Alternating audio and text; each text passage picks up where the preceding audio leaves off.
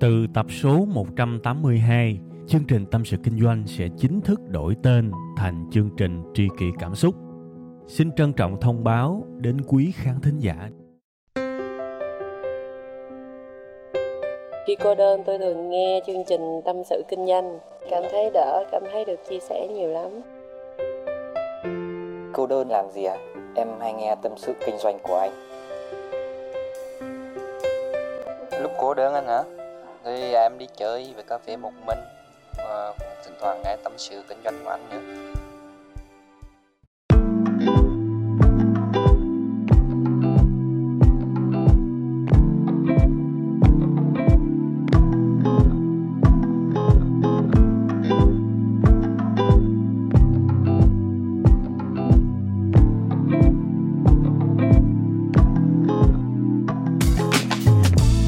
Chào tất cả quý vị và các bạn, một tuần mới lại tới, một thứ hai, không biết là mệt hay là khỏe ha.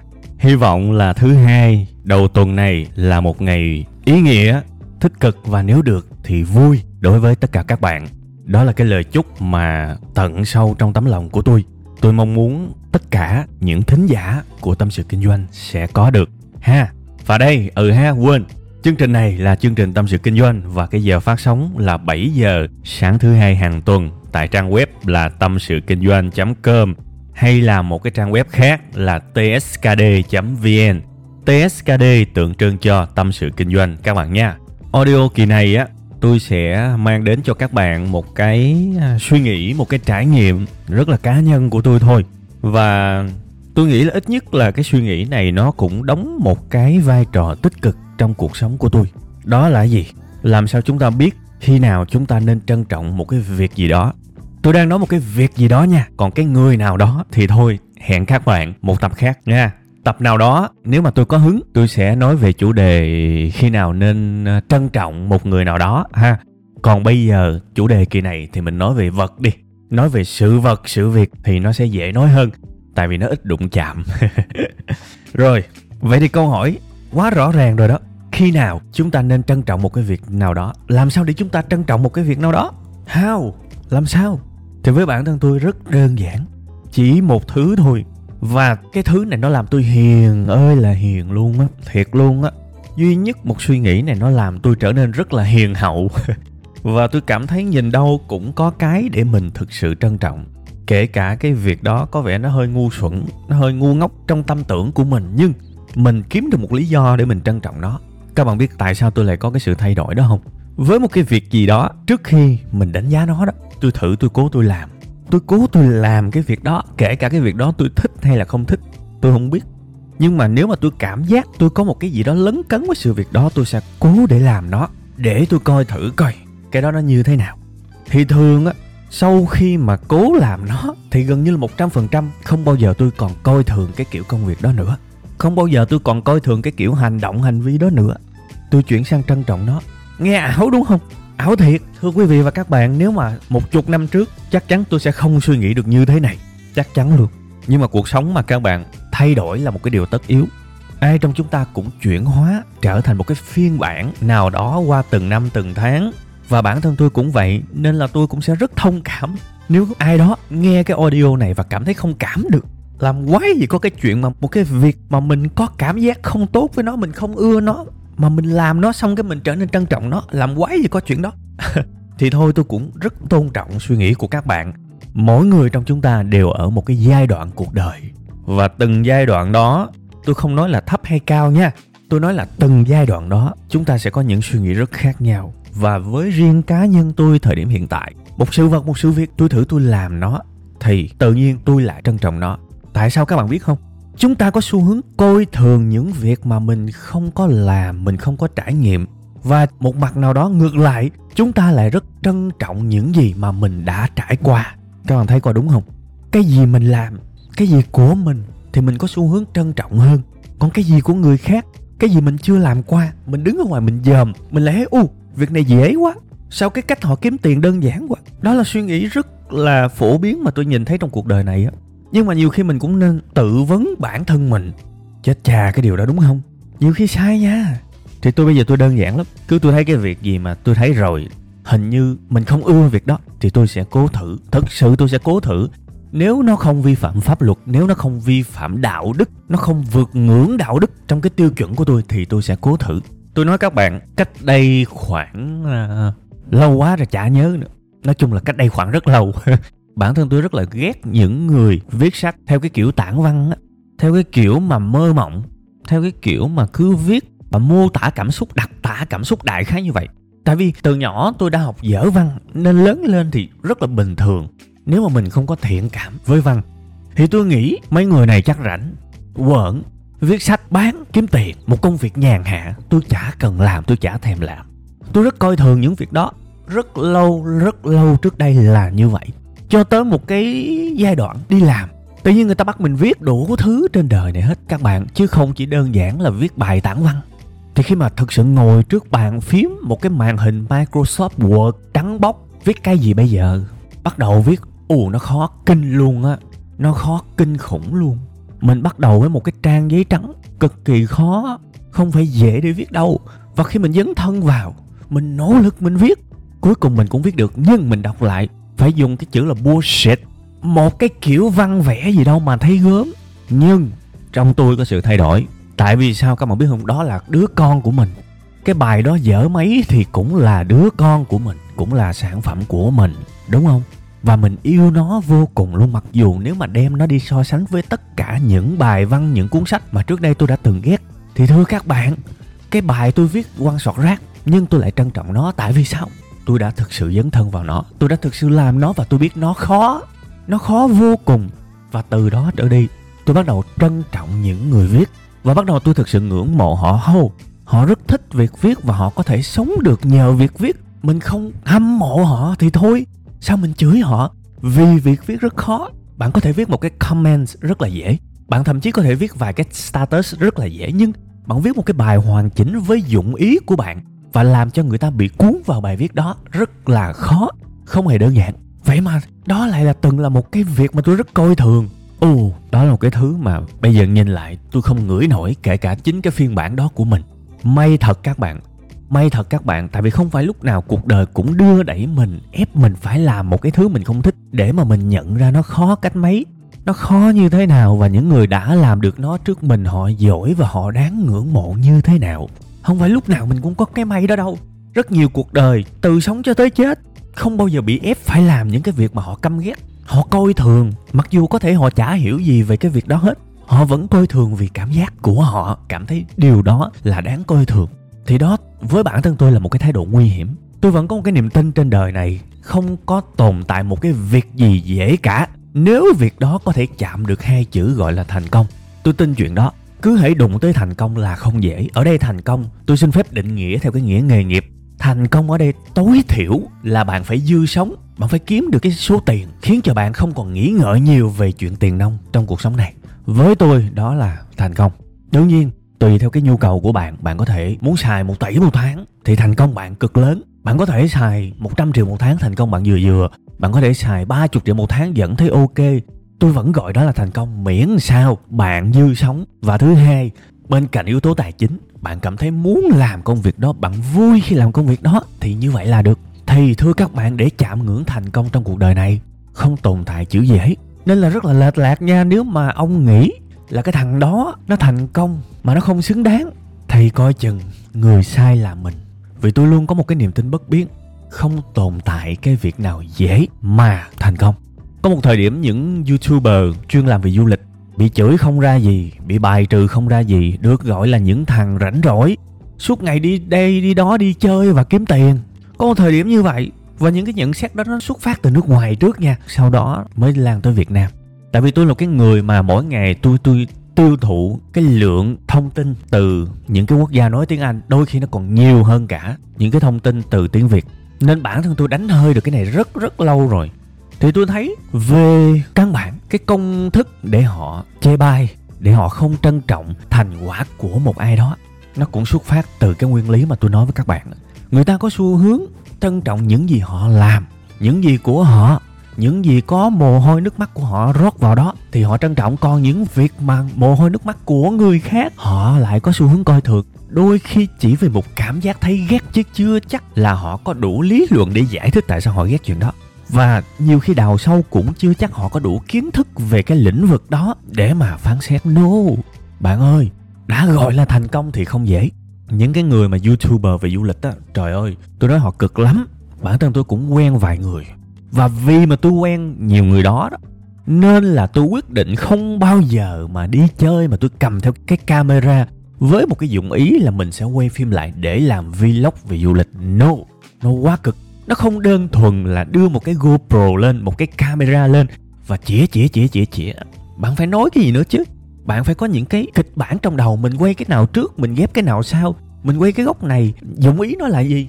Ở đây mình sẽ quay cận, quay toàn hay là quay trung.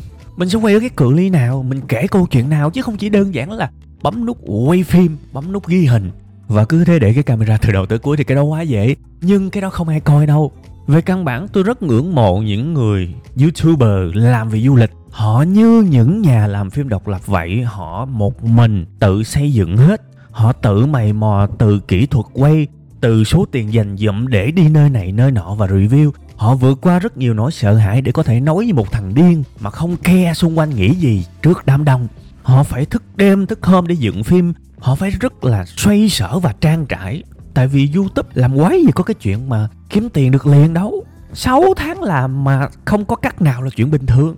Nên là tôi nói chuyện với rất nhiều người như thế thì tôi xin cứu luôn. Thôi, không bao giờ tôi làm công việc đó. Nó quá cực. Và mình phải trân trọng những cái thành quả người ta đạt được. Phải trân trọng. Bây giờ các bạn thử tưởng tượng các bạn làm bắt chước các bạn làm đi, rồi các bạn sẽ thấy công việc đó cực như thế nào. Và cái phim bạn quay ra thử coi coi hay bằng người ta không. Và bạn sẽ thấy no, thành quả của người khác đáng trân trọng. Cái công việc đó đáng trân trọng. Trước khi mà phê bình một ai đó, mình phải chắc chắn là mình có hiểu cái mình đang phê bình không?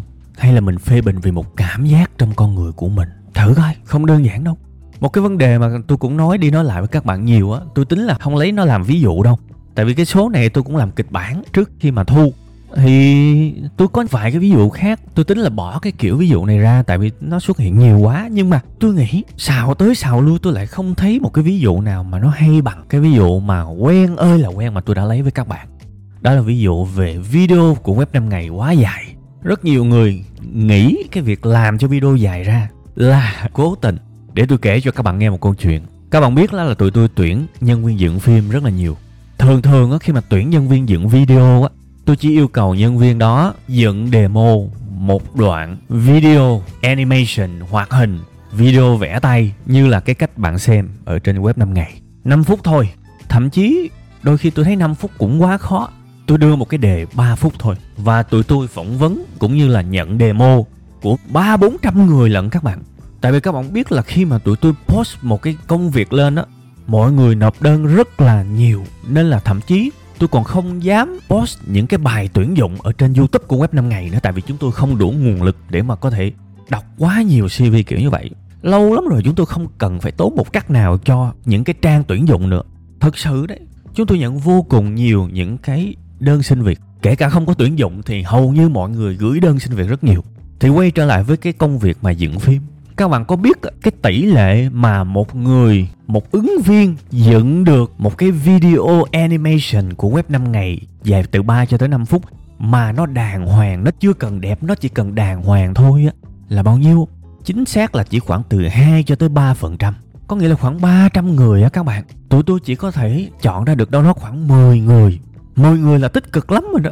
Đâu đó tầm mười người tạm ổn, chứ chưa gọi là dựng hay. Tạm ổn ở đây có nghĩa là chúng tôi sẽ phải training lại ngay từ đầu các audio như thế nào, tư duy về hình ảnh như thế nào, bố cục như thế nào, a bê xê. Khi mà nhận làm việc rồi tôi phải training lại từ đầu hết. Để các bạn biết đây là công việc rất khó. Và kể cả những bạn đã từng làm những công ty truyền thông, nộp đơn dựng animation, các bạn làm vẫn không tốt. Tại vì video quay kiểu footage nó hoàn toàn khác khi mà làm video animation. Mặc dù cái phần mềm đó thì ai cũng có thể xài được. Nhưng mà kể câu chuyện làm sao để mọi người hiểu được cái dụng ý giáo dục trong đó là một câu chuyện khác. Nó không đơn giản để dựng ra một video dài năm phút. Thì các bạn tưởng tượng dựng một cái video dài sáu mươi phút thì cả một cái team của tụi tôi làm việc vất vả như thế nào trong vòng một tuần, các bạn hiểu không? Chỉ khi nào các bạn lao vào và các bạn dựng thử ba phút đi, tự nhiên các bạn sẽ rất trân trọng những gì mà tụi tôi làm. Đương nhiên Cái này là optional, cái này là tùy các bạn.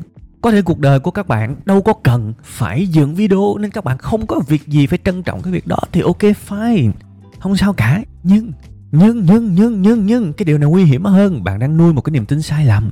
Các bạn đang nuôi một cái niềm tin không đúng về thế giới này. Chỗ này các bạn cho tôi nói một cách bình dân, nhưng mà tôi phải dùng cái chữ này mới đúng. Không thằng nào điên đi dựng video hoạt hình dài như thế. Một tuần, một nhân viên dựng phim của tôi làm đâu đó chỉ được khoảng hai mươi phút cho tới ba mươi phút một cái video animation với cường độ cao. Một tuần bảy ngày đi mà làm được có nửa tiếng đồng hồ độ dài, thì có nghĩa là một ngày chỉ dựng đâu đó được bốn phút với cường độ cao. Và với những cái video nào mà quá dài, tôi biết chắc chắn nhân viên dựng sẽ bị chệch choạc, thì cái bộ phận hậu kỳ á, phải cắt, phải xén, phải dựng lại rất nhiều. Nó không còn là một công việc đơn giản. Nên từng phút của một nhân viên dựng video của tôi làm tôi rất trân trọng, vì tôi làm qua rồi tôi hiểu nó khó đến nhường nào. Không tin các bạn thử đi, các bạn sẽ thấy.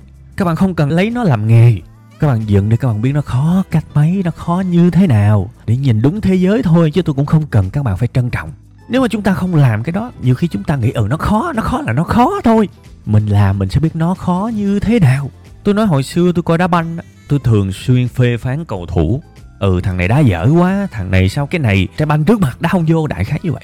Cho tới khi tôi xỏ giày ra sân tôi đá banh, tôi mới biết tôi là một trong những thằng đá ngu nhất ở cái sân đó. Mặc dù về thể hình tôi là một trong những thằng có thể hình lý tưởng nhất, về chiều cao, về cân nặng, nhưng tôi đá không lại người ta. Tôi quá chậm chạp, tư duy tôi quá kém trong thể thao. Tôi hiểu ngay, chết cha rồi, mình lại sai nữa. Khó các bạn. Khi các bạn đá trên một cái sân làng, đá trong cái sân phủi, đá trong cái sân bóng đá trong nhà, chả có cái áp lực nào cả mà đá còn không ra hồn nữa, mà còn thấy nó khó vô cùng á. Cái thời gian đầu mà tôi đá banh, tôi nói thật các bạn á, tôi không tưởng tượng nổi là tôi chỉ đá mười lăm phút là tôi mệt như thằng điên luôn, không chạy nổi nữa. Phải đá tới buổi thứ ba, thứ tư nữa mới đá được khoảng bốn mươi lăm phút liên tục. Mình yếu như vậy luôn á. Thì bắt đầu sau này coi đá banh, mọi sai lầm tôi đều cảm thấy rất là bao dung với cầu thủ đó, vì phần nào đó tôi hiểu được cái nỗi đau của họ. Sau này khi mà coi đá banh, những cái trường hợp giống như là Bùi Tiến Dũng mắc sai lầm, hoặc là nước ngoài có những cái thủ môn là Carrius chẳng hạn, hay là các bạn xem uh, Champions League, các bạn sẽ thấy những cái trường hợp trượt chân của Cristiano Ronaldo, của John Terry, của những người đó, đúng không? Tôi xem và tôi cảm thấy một cái sự đồng cảm, vì tôi là cái thằng xỏ giày ra sân đá rồi, tôi biết nó không đơn giản, và tự nhiên tôi trân trọng hết những điều đó. Đây không phải lý thuyết đâu, đây không phải là làm màu đâu, thực tâm là trân trọng như vậy. Bây giờ tôi nói thật các bạn, các bạn ngồi ở nhà, các bạn bật ti vi lên, các bạn thấy một hoa hậu đứng trên đó nói nhăn nói cuội. Các bạn có thể chửi, các bạn có thể coi thường, các bạn có thể coi hoa hậu là cái thứ dễ nhất trên đời này. Nhưng chưa chắc bạn đúng đâu.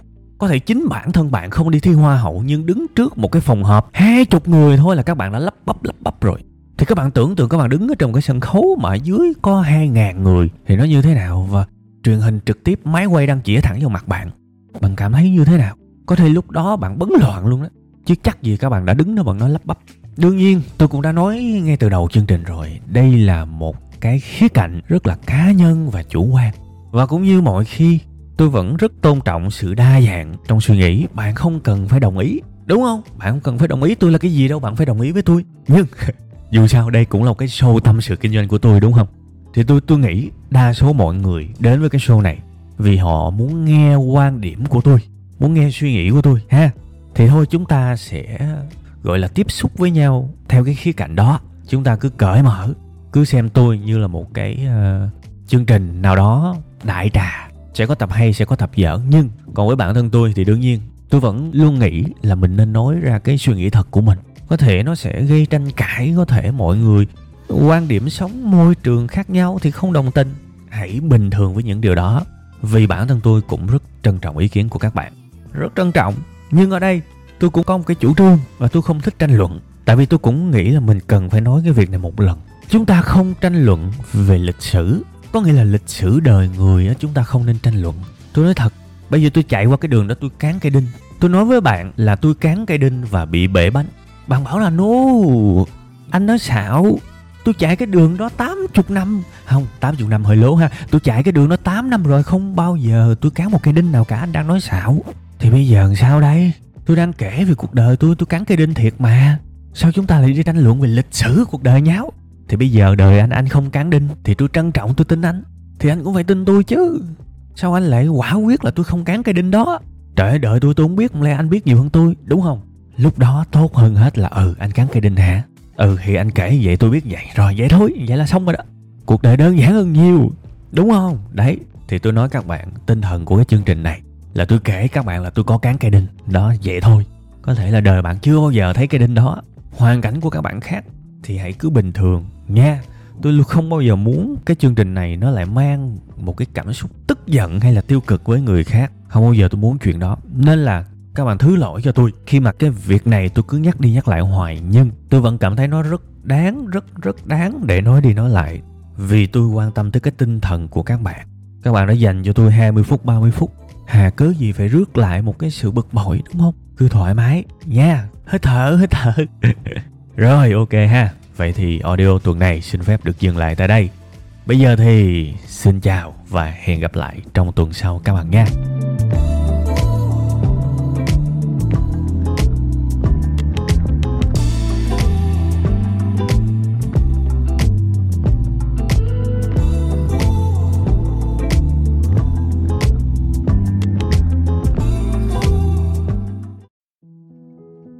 Từ tập số một trăm tám mươi hai, chương trình Tâm sự Kinh doanh sẽ chính thức đổi tên thành chương trình Tri kỷ Cảm Xúc. Xin trân trọng thông báo đến quý khán thính giả. Cảm ơn tất cả quý vị khán giả đã ủng hộ và yêu thương chúng tôi trong suốt thời gian nhiều năm qua.